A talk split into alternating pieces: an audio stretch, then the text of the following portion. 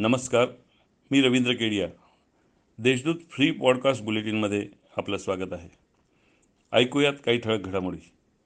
पंतप्रधान नरेंद्र मोदी यांच्या संकल्पनेतून, रेल्वे मंत्री पीयूष गोयल यांच्या प्रयत्नातून किसान रेल्वे सुरू करण्यात आली आहे.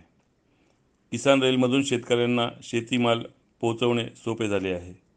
मात्र यातील काही अडचणी आणि शेतकऱ्यांच्यासाठी काही सुविधा निर्माण करता येतील किंवा कसे याबाबत पाहणी करण्यासाठी काल खासदार भारती पवार यांनी या रेल्वेला विशेष भेट दिली. गोदावरी नदी प्रदूषण रोखण्यासाठी व सांडपाण्याचे योग्य व्यवस्थापन करण्यासाठी जिल्हा परिषदेच्या माध्यमातून ग्रामपंचायतींना निर्देश देण्यात आलेले आहेत.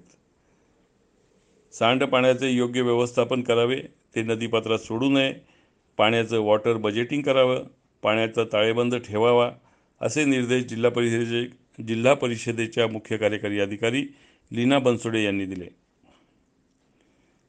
गेल्या काही दिवसात जिल्ह्यात वादळी वाऱ्यासह अतिवृष्टीमुळे शेतकऱ्यांच्या शेतमालाचे मोठे नुकसान झाले आहे.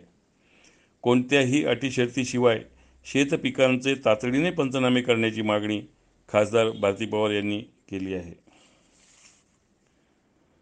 कोविड